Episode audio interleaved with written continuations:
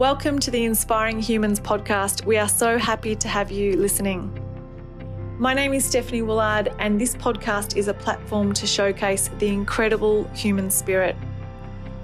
On this podcast, I will be interviewing people from all over the world and all walks of life who will be sharing with us their personal dreams and their dreams for the future.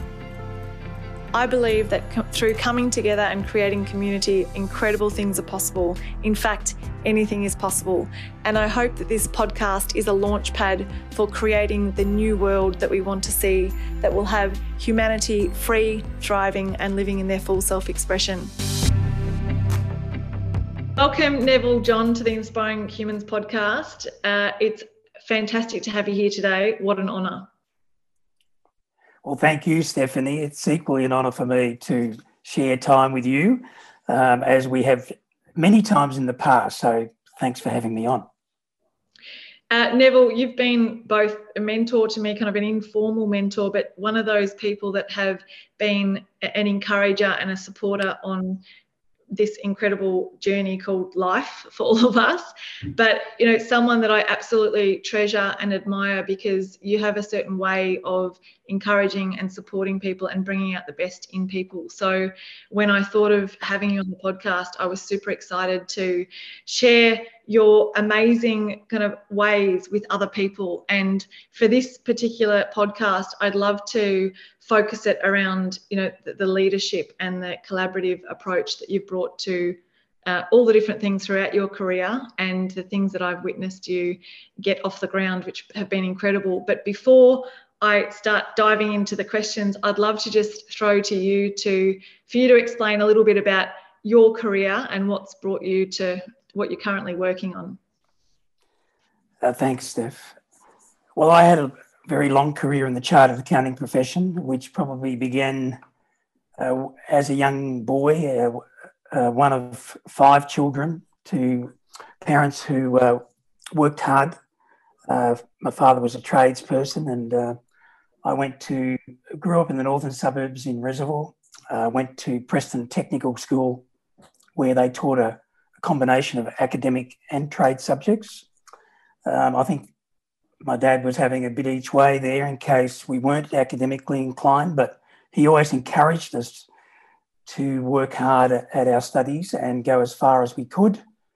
And that stuck with me, plus the fact that every school holidays we got as I got into my teens, my dad and his brother would uh, borrow us to help do some of their building work. And uh, I must say, I didn't like it um, because we get all of the the rubbish tasks, um, and I thought if this is what life as a builder is like, I don't want to be that, so I'm going to study hard.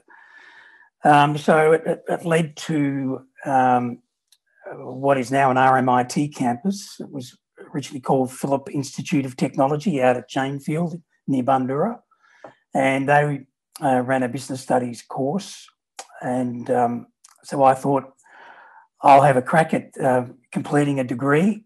And so I did. And in the last year of that degree, um, we started thinking about where would I work, where would I try and get a job. And once again, my dad's uh, voice was, "Well, aim high, go for the, go for the best game in town." A bit like using a football analogy. If you want to play football, try out for the AFL and then see where you go. Um, so that happened to be in the accounting profession, the uh, the Institute of Chartered Accountants. So I I went for a job at a chartered accounting firm and was lucky enough to get um, that job. And um, a long story short, in that firm uh, was about 26 people when I first started it. I spent my whole chartered accounting profession uh, life there. Became a partner at the age of 29, managing partner at the age of 39. And then we sold out of the practice uh, at the age of 49 when we had a staff in Melbourne of two, over 200 people. Uh, and it was that profession, Stephanie, that uh, gave me so much and more. I mean, my parents gave me the start, but it was um, working amongst giants, intellectual giants that gave me the courage and the determination to try and um, uh, emulate their abilities. So that's a little bit of a thumbnail sketch of where I where I got to and what I did for almost 30 years of my working life. So um, then it, went from once we sold out, I stuck around for two years, decided that um, I really wasn't that interested in uh, uh, putting in 60 plus hour weeks uh, f- for other people's benefit. Um, so I thought I'll go and consult with some of my close uh, client friends who had reached out to me and said, Can you give us a bit of your time? So there were four of those, um, and they kept me busy 40 plus hours a week. And then one by one, um, they became successful um, and they themselves were bought out or had merged uh, to the point now where my consulting work is limited by choice to one organisation now, which um, I'm in the middle, well, after 19 years of supporting them, um, and uh, pr- probably another one or so left before uh, other opportunities come up for them and when that happens, Stephanie, it'll probably probably be my, be my uh, grand finale in terms of um, uh, working. Amazing. And what what are the main kind of um, thanks for that amazing overview? And I can see how the encouragement of your parents has, you know, you've obviously really taken that on because you are so encouraging of others. And you know, I think that's awesome the way you said that they encourage you to kind of aim high because you I've, i see that in you. I see you encouraging others all the time to aim high. And you know sometimes you kind of share a dream or an idea with someone and they can kind of say oh come on you know be really realistic. But you've never done that. You always really believe in people's dreams and think that the sky is the limit. So um, it's beautiful hearing you say that and seeing that you really uh, live that yourself. Uh, what are some of the lessons that you've learned in like the career that you've just shared? Because you've worked in very large kind of firms and then you've kind of gone out gone out on your own and created your own model. What are the, some of the lessons that you've learned there? Uh, well, I think the first one was get over your fear of failure quickly. Um, the unknown is always something that builds a little bit of fear around can I do this? Am I good enough to do this? That probably plagued me as long with most people in the early part of my career. But it was really other people's confidence in me that dragged me out of that. And I thought, well, they wouldn't be giving me this to do if they didn't think I could do it. So I, um, along the way, and as I became more and more experienced, uh, I became less fearful of the unknown. So when opportunities came up, um, I thought, well, if I do my best, I, I reckon I can do this. Um, so I think that was one of the lessons that I learned. Another one was uh, surround yourself with people better than you. Um, and I actually um, uh, tried to be one of those on my way up the ladder.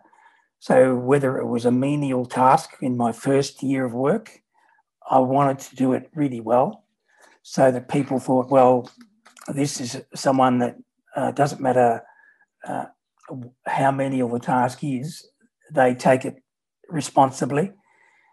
And as the um, opportunities grew and the complexity of those things grew, um, to start with, you'd be a novice at it and you might make some mistakes. Once again, don't be concerned about making a mistake. Making it over and over, well, that, that's a problem, but a mistake is as much, as, as much a learning mechanism as getting it right. And that was um, something I learned fairly early on as well. So I became someone that was tolerant of mistakes because I made them um, and I learned from them. So when others made them, uh, you pick them up and say, hey, that's okay. Um, now, what did you learn from that? How do you think that came about? And when it was clear that they understood the source of whatever the mistake was. I knew that they'd learned something and they would never make it again. So there were a couple of things, Stephanie, that I thought uh, were learnings along the way.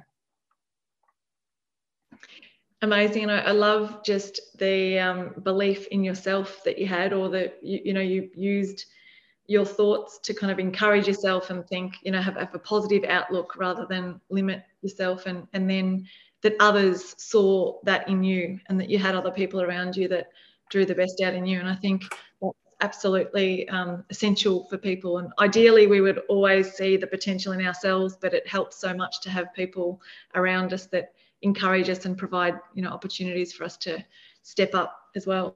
So um, amazing. So Neville, um, I forget actually how we met initially, but I just wanted to share the the fact that when I'm talking about you encouraging others, it, it's to the point where you really get behind them, and we um, as part of Seven Women, the charity, you, have always been a fantastic encourager of that and of me. But we um, won, and I think you were involved. You, you were involved in nominating me for this, probably the most incredible award um, that we've ever received, which was of responsible business, and that was through Rotary International at the United Nations. And it was such a special uh, and so exciting to be able to receive that award because it included a trip over to America with my mum, who I got, you know, to bring someone along. And that was um, so special for me to be able to invite my mum because she's always wanted to go to New York and she's always been a fan, always been by my side and a fantastic supporter of Seven Women. And uh, you came too as a support for I think it was one and a half days or something like that to New York. And I'll never ever forget that because it was just the feeling of that support. You hopping on a plane all that way from Australia over to New York for that short amount of time was so special. And I remember we sat there, you know, having you and mum uh, when I was sharing the Seven Women story at the UN um, was a great feeling. And being able to sit with you the day after and work through all the business cards that, you know, I'd been given and, and, you know, just have your support in how to reach out to them and all that sort of thing was incredible. So, um, you know, thank you for that. I've said, you know, I've said thank you before, but that that level of support will always stick with me, and I really appreciate that. It was my pleasure, Stephanie. And bit, a little bit of background to that was that uh, I did meet you at a Rotary conference in Albury. Uh, you were showcasing the Seven Women story at um, the showcase uh, at the conference breakouts. And I saw it from a distance. So I didn't get to know you then, but that's when I first uh, heard about Seven Women and you um, but then hearing how much you, that I thought you had given up to do what you were doing was really something that took me, uh, captured my mind. And I thought, wow, I would like to actually get to know that person and understand what has driven a 22 year old to, um, to do this amazing stuff and put their life or make that their life. I won't say put it on hold, but um, make that their, their focus. And uh, when I became governor, what I didn't know was that this um, United Nations and Rotary partnership would bring together a United Nations, uh, Rotary United Nations Day each year, and that the world president would develop some criteria. And in that year, it was responsible business. And I had two weeks to find someone. And finding that someone was easy because you and Seven Women's Story stood out as an amazing, uh, responsible business story. You weren't here though, you were up in um, far northern Australia. So trying to capture the information we needed was problematic. And uh, look, the long story short was that we put our best foot forward nominated you. Two months went past. I was doing 65 club visits or on the road to doing that. And it went out of my mind. And then we got an email one morning very early to say, Stephanie's been one of six people recognised. Well, it took me probably half a minute to understand what I was reading. it was early in the morning, but um, and then I then it said I wasn't allowed to tell anyone um, except you and others. But that trip to New York, where you got the opportunity to tell the Rotary world about seven women, and the fact that you had captured many Rotary clubs and Rotarians' hearts with that uh, what you have been doing, that the collaboration between Rotary and Seven Women has just continued to grow. So it became very, very uh, easy for me to to support Stephanie Willard and through that Seven Women. And yes, Grand Central Railway Station over a sandwich, picking through the business cards, who it was, who they were, how you were going to connect with them, uh, what the pitch would be, was probably the best two hours I've ever spent, best fun I've ever had. Um, so yeah, great memories, Steph. It was unreal. And can we please tell the tie story because it's hilarious. Well, it's the first time ever in my travelling career that my luggage uh, got lost, and I did have uh, certain things with me, but one of them wasn't a tie. And Stephanie, uh, always very um, industrious, said to me, "Leave it with me. I'll get. I'll find a tie." And uh, so it was a very colourful tie, and uh, it, it, didn't really match my shirt, but nevertheless, it wasn't a fashion contest. Put the tie on, went into the United Nations building. We're sitting there, and during the course of the presentations, um, I was feeling that someone was looking at me, and two people away, um, there was a gentleman from Coca Cola in Pakistan who had also been Coca Cola had been uh, identified as a corporate responsible organisation, and uh, it was him that was glancing over every now and then. And it wasn't until later when it was all breaking up, and Stephanie said, oh, "I'd like you to meet this person," and then she whispered to me later. It said it was it was his tie that I got from him. So he was actually looking at the guy wearing his tie and wondered um, what had happened to it well, Stephanie, I don't know what you told him, but um, he was very interested to think that I either had a tie just the same as his or it was his tie. so funny. So funny. And I loved the sense of adventure. You know, your suitcase had been left behind, but you were willing to wear, you know, a random tie and just, you know, we, we all had great fun. so, uh, yeah. I had to be very adaptable that trip. Uh, I was washing at two, washing things in, in the shower at two a.m. in the morning and putting it under the air conditioner so it would dry off. oh, so good. It, it's just, and then of course, by the time I got home to Melbourne, a day and a half later, um, I got back before my suitcase arrived at my doorstep. Two hours before that, um, so I never saw the case um, after we landed at Los Angeles um, until I got home. that's an interesting side story, one that I won't forget. so, for those people you mentioned Rotary, for those people that are not familiar with Rotary, you mentioned being a district governor and visiting 65 clubs in the district. So, uh, as a district governor, uh, that's part of your role. Can you just explain a bit about Rotary and what yeah what was your role as district governor at that time? Sure. Uh, the Rotary structure is at three levels: the international level, where we have a world president, and um, then clubs all over the world in over 200 countries. And here in Victoria, we have uh, five districts, and I was selected to be the governor of one of those districts.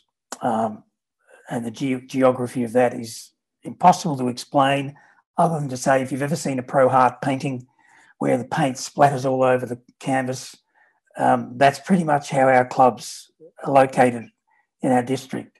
But we go up to Bendigo and Echuca, right down the Calder Freeway into the western suburbs, CBD of Melbourne, and there's, a, there's about 2,400 Rotarians in that district. And um, the role of district governor is to uh, set the strategic agenda for those clubs to uh, identify with. Of course, each one of them are autonomous, they have their own incorporated entity. So they make their own choices as to what they do in their communities. uh, locally and internationally. Um, but nevertheless, uh, one of the unique parts of the Rotary's international structure is that we connect uh, our networks through a, a, common strategy and a common theme of service above self. So it was, the, it was actually three years, President, uh, Governor nominee, Governor elect, and then the Governor year, working on the, th- the same three year strategy with my two predecessors. So it was one of the most um, um, inspiring three years that I've ever spent uh, watching and listening about what people were doing in the community, in their local Rotary clubs that I never knew about. And um, of course, I bumped into you along the way many times, Stephanie, because uh, a lot of those clubs embraced the Seven Women's story and asked you to come and talk to them about it. And I, many of them jumped on board to support.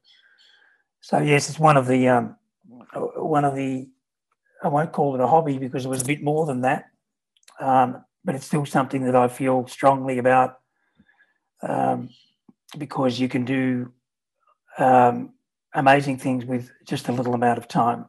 Uh, it doesn't need a lot of time in Rotary to to make a difference. A phone call, a phone call can make a huge difference. So that was a little bit about Rotary. Amazing. And I'd love to just ask you a bit more about your role as district governor because that's a, a um, huge leadership position and there's so many people involved in Rotary and lots of clubs wanting different things and it really requires someone who is um, you know fa- fantastic at navigating different people with different agendas and different projects. And so I'd love to just um, you know ask you a few more questions about that but i just remembered that i think it was actually your conference, your district conference that brought all the clubs together in the district, that I spoke about Seven Women and launched my book, um, which was a, a, roaring success. I couldn't believe how much support I had for the book uh, on that stall. And I think we sold um, I forget exactly how many we sold, but I just remember thinking, oh my God, that was an incredible support that I had from from the district in, in the book sales. You know, it was like flat out on the stall. So thank you for that platform as well. You know, you you create so many platforms for people to uh, to step up and you know really um, drawing out their potential. So, and I've seen that, and, and I tell the UN story because I mean, that shows your willingness you know how far you'll go to support somebody even even when you didn't have your tie and you didn't have your suitcase it didn't seem to bother you i was like I, I, had this next level appreciation and respect for you because I was like, he's not even bothered. Like he's up early hours of the morning washing his things, and you just kind of took it in your stride. And I just thought, what a legend. Well, there is um, a lesson in that, and I was taught uh, very early on in my life and my career that you can't worry about what you can't control or change. And this was one of those situations when I realized my bag wasn't coming with me, that my mind started to turn to, well, what, how am I going to get through this? United Nations Day was coat and tie, then we are going out to dinner afterwards.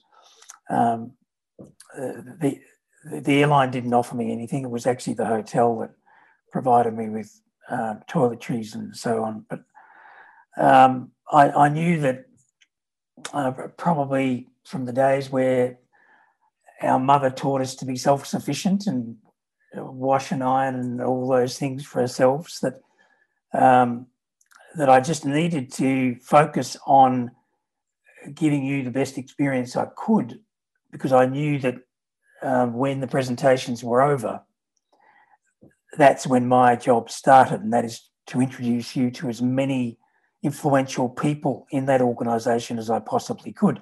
And as you say, we had a whole bunch of business cards to sift through the next day. So there's no point me throwing a tantrum or or uh, any such kind because that wasn't going to change the outcome of the fact that there were certain things that I had planned to have with me that I didn't.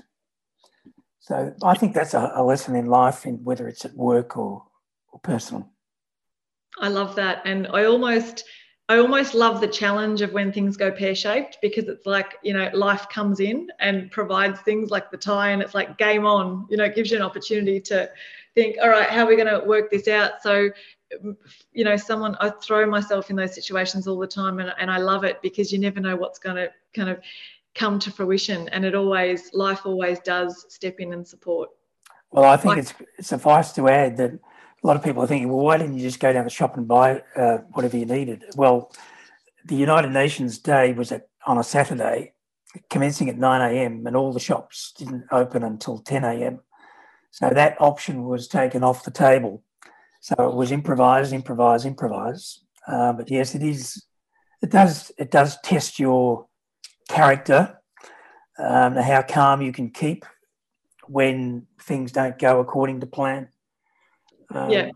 And, um, one of the things that I admire about you also, Neville, is like you've got an incredible way of, um, you know, strategizing and, and connecting people and making things happen. And I would actually like to be more like that myself. And I've learned a lot from just watching you, but I'd love you to share a few, you know, how does give us a bit of an insight into the details of in an organization like Rotary or even in your previous workplace, if you want to get something to happen what, what how do you kind of go about it to get all the different personalities and all the different agendas on board obviously uniting people in a vision but because i've seen you get incredible things off the ground and i'd love to just share with those listening you know how one goes about that i think um, the number one thing is to have a very clear understanding of what the objective is but not get so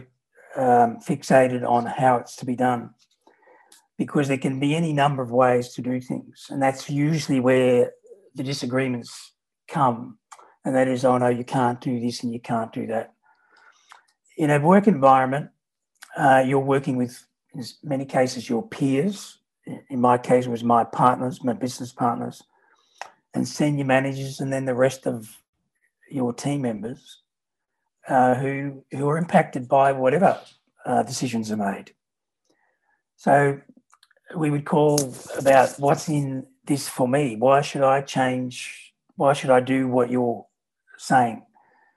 And so I always felt it was very important to, explain what you were trying to achieve and why you were trying to achieve it, and then give some examples of how that change could benefit every layer in your organization.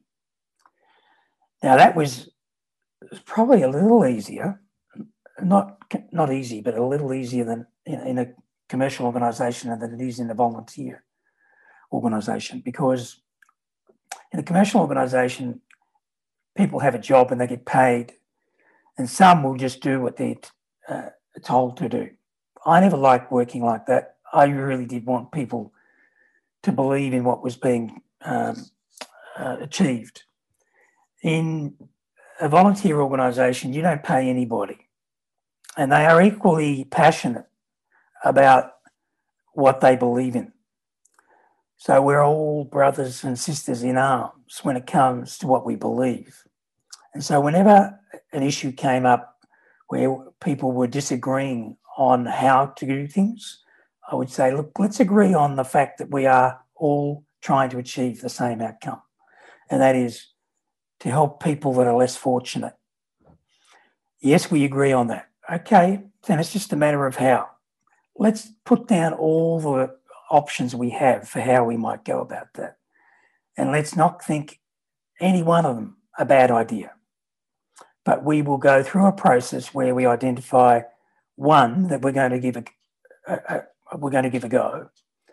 And if that doesn't work, um, by virtue of not achieving uh, benchmarks along the way, then we may change course and try another one of the options.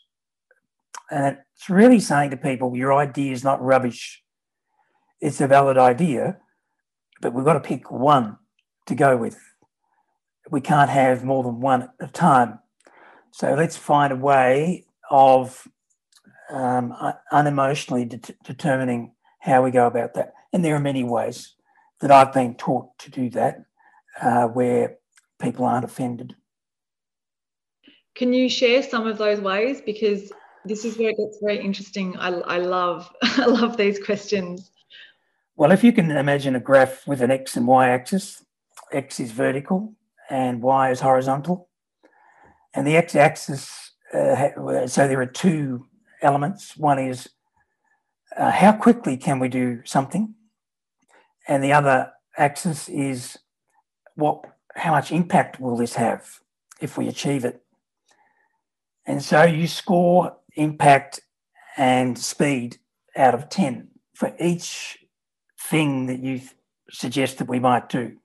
So if you say, well, we want to do A, B, C, D, and have 25 things, then you go and score by virtue of hands up uh, we'll write it down. How many did you score? How many did you score? And then we strike an average. So, for example, um, we, one project might be really easy to do. Um, so it's eight out of 10 for uh, how quickly we could get it done. Because how quickly you get things done shows people that you're action oriented and you don't just sit and talk about things and, and nothing gets done. And on the other side, let's say the impact was okay. So it's it's about a three out of ten. It's not a huge impact, but we can do it quickly. So eight plus three is eleven. So that's park that to one side. Then you take the next project, and it scores six out of ten for speed because it, it's actually uh, taking a little bit more complexity, but the impact is huge. It could be eight.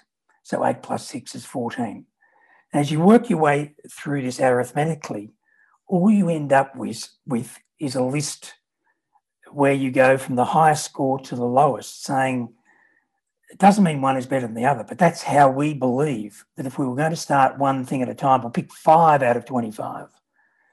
This would be the top five. And then you talk to people and say, How do you feel about that? If we went with this top five, can you live with that? And generally speaking, I don't think I've been in a, a breakout session once where the top five haven't been something that the, the group was prepared to back. And that's how you move forward. And then you talk to them about after that five, then you take the next five and the next five until you've done all of the ones on the list potentially. So you don't get um, paralysis by analysis. You actually find a way where people's egos aren't being bruised. That's a very organized way to go about it. That's yeah, it's really interesting to hear that technique strategy. Well, another um, one is the force field analysis, where you um, identify all of the positive things uh, that can come out of what you're doing and all the negative things.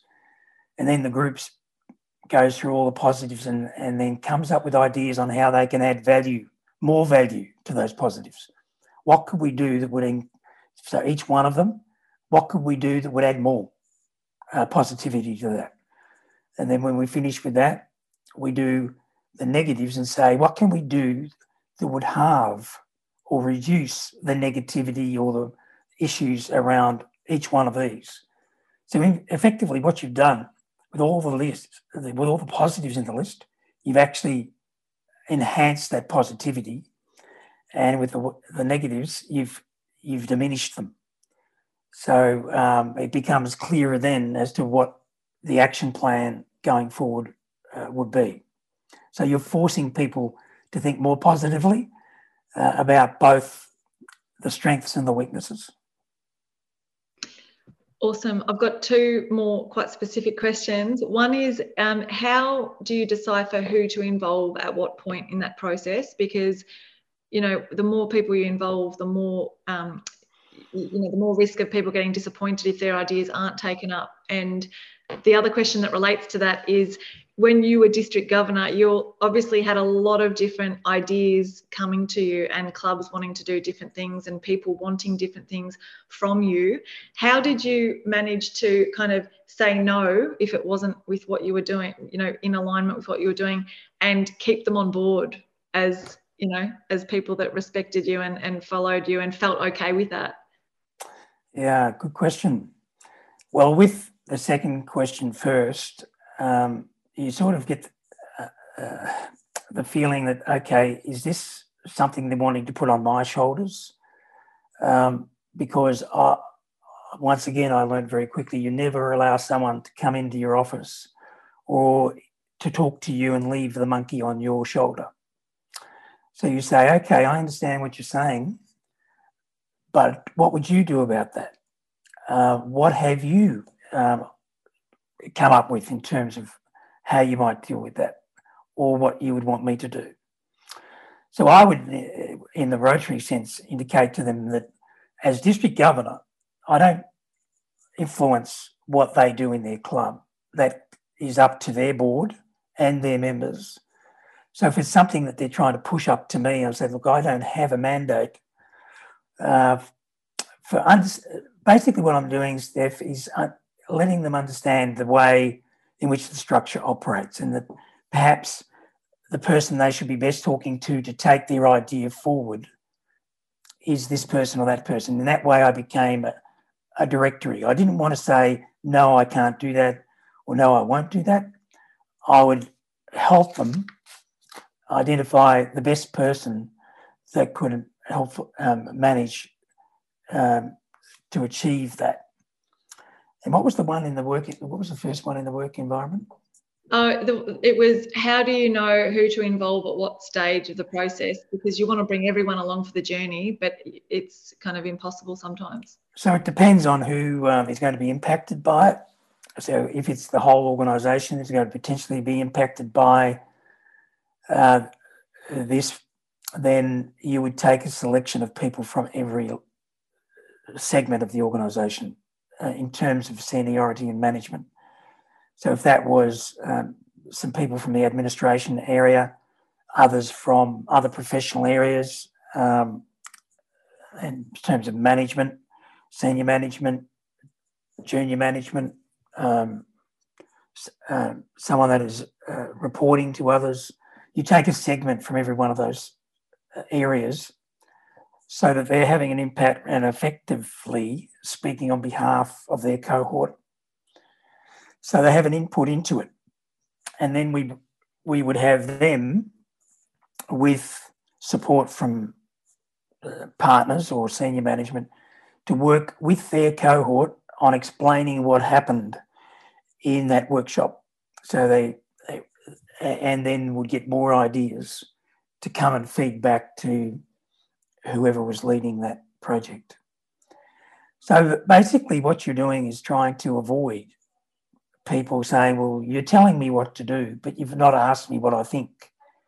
So if you've given them the opportunity to input into the outcome, it may not be entirely what they want, but if they see semblance of being listened to and cared about, a bit like the Hawthorne experiment way back uh, when in a sewing shop, a sewing factory, um, psychologist turned up the lighting, production went up, it leveled out, actually fell after a while. So they turned the lighting down again and it went up, production went up again.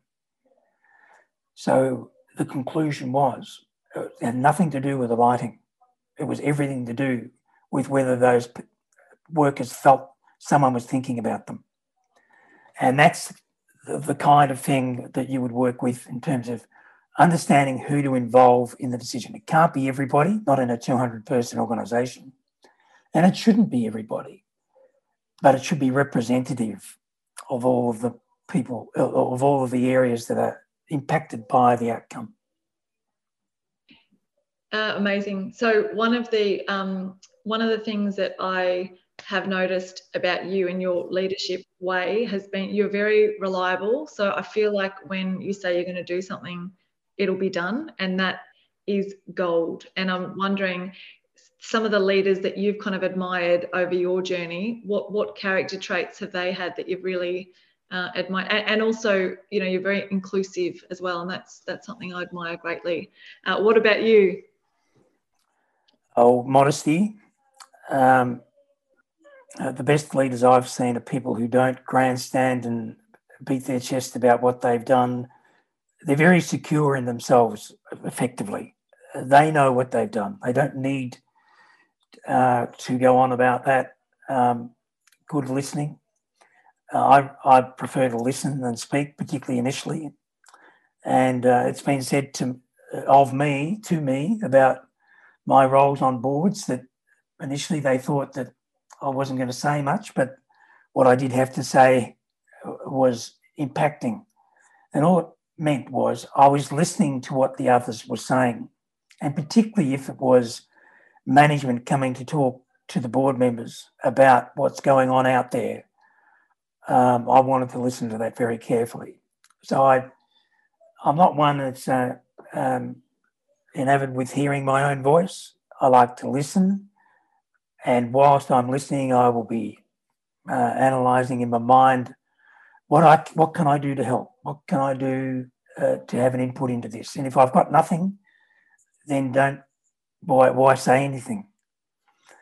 Nor do I wait to be asked. I mean, I, I have no problem uh, putting up ideas when when I've got the opportunity, but um, most people who know me will think that my comments are, are fairly well considered and reflective of um, of a conversation that's being had rather than just speaking for the sake of it. Yeah. Um, can you give us an example uh, just to, to really understand kind of a, uh, of a collaboration that you've done, that you've taken an idea into a full-blown happening because i think that's a really interesting journey from one idea to you know adopting the support and because so many things come in the way of the idea to it actually you know coming to fruition well i'll pick one of seven women where with very short notice uh, the, the person that i'm talking to now indicated that they were looking to raise some funds to to uh, refurbish um, a hotel in Nepal. And when I heard how much that uh, you were hoping to raise, and there were only six weeks to, to that point, to that time, um, uh, that little uh, dark voice in my mind said, "Is this possible? And I thought, I'm not going to tell her it isn't. Um, just keep yeah, that. I've just been telling everyone how encouraging you are. no, I, I said to myself, I'm not going to tell her it isn't achievable because maybe it is. Yeah. And of course, what popped out of that meeting was the way we went about that, the way things were auctioned. Uh, 20 minutes into that auction, everything had been sold. And that was where you got nothing in return other than the great feeling that you were doing something wonderful to help the people that uh, you were looking to help. So it was really not not being the black hat in the room um, and saying, "Yeah, let's continue to talk positively about this until something pops up that we can all say yes, let's go." So that was one of them. Uh, looking yeah. at what. Go uh, on. Just that before you move on um, that was you know the power of belief i think i just want to touch on that because i think if you are so certain that something's going to happen it absolutely happens you know believe without a doubt and it will come about. And as soon as you know as soon as that idea came of you know we had the guest house which was basically a shell a house in kathmandu nepal and we needed about $75000 to renovate it.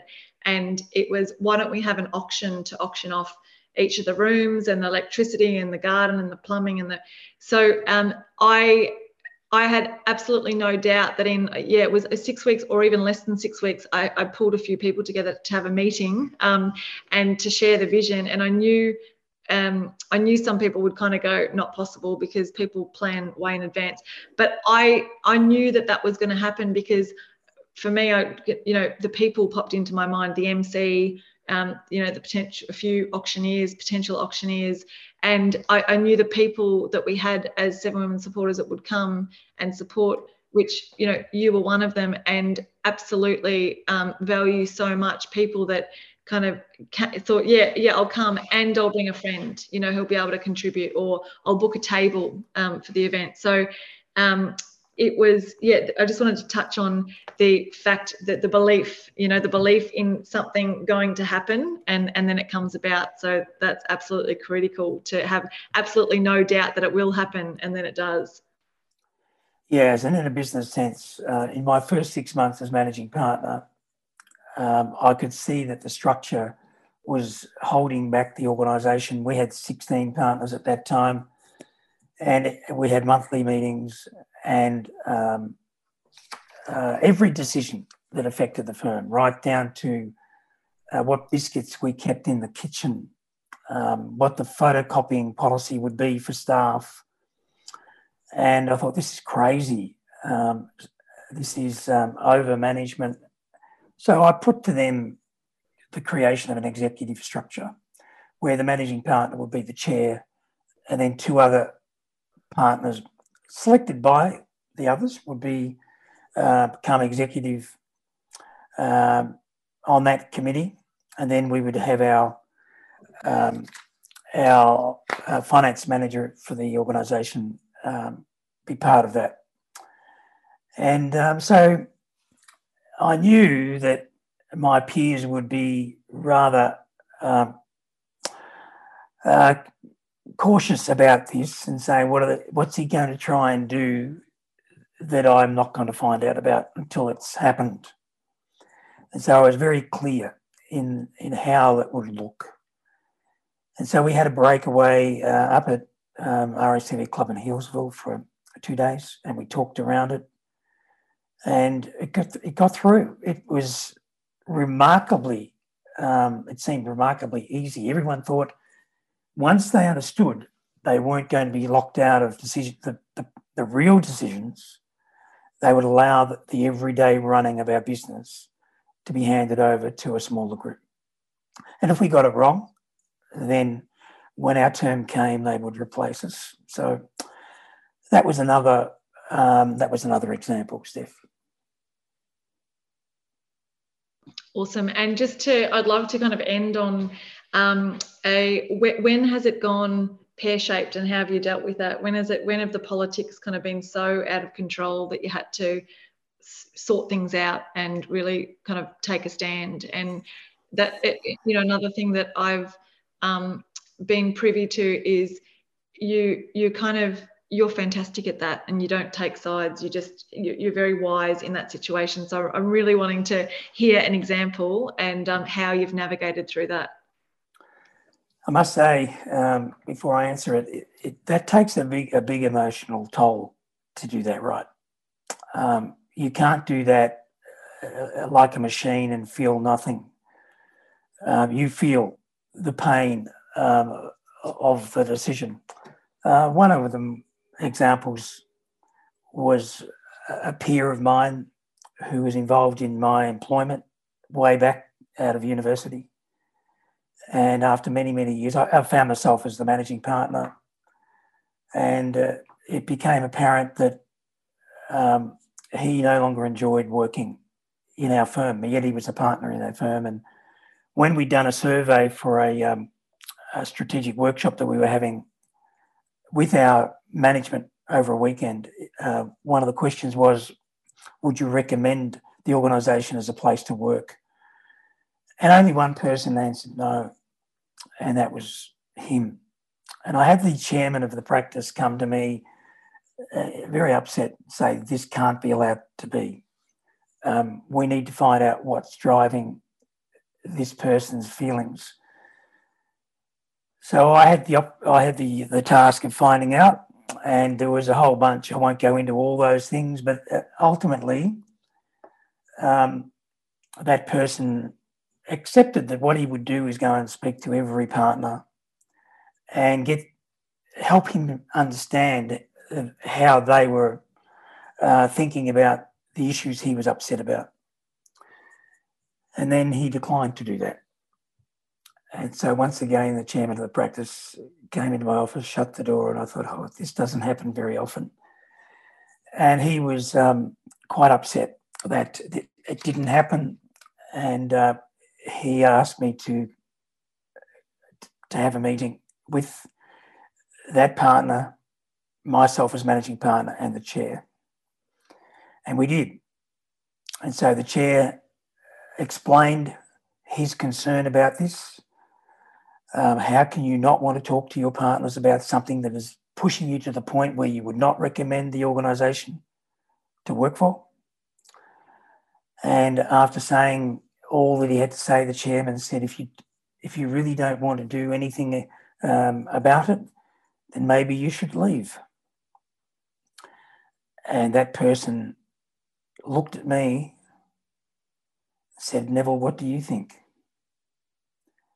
And I think I nearly died.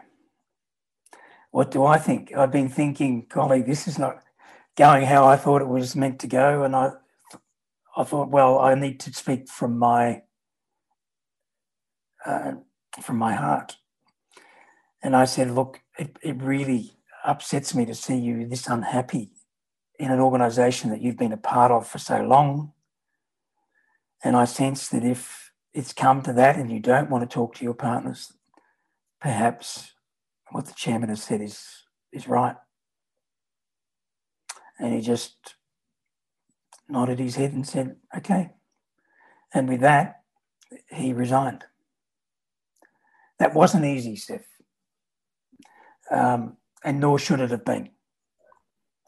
And, uh, you know, and, and anyone where you have to let them know that their career is not going to go forward and it might be better off somewhere else. And I've had three or more of those over time where they actually made something big of themselves, having left that organi- our organisation. I don't know what they thought of me about that, but I was so proud of them that they took that in a positive way and made it work for them. So there's a few examples of, um, of what you've just asked. Examples, and especially the last one with um, just you know that human-centered um, approach where you're thinking of the human and and speaking your truth. And I think you know most people would sense the intention of where that's coming from and appreciate the honesty, um, but just just always kind of coming back to speaking your truth, especially in a situation like that.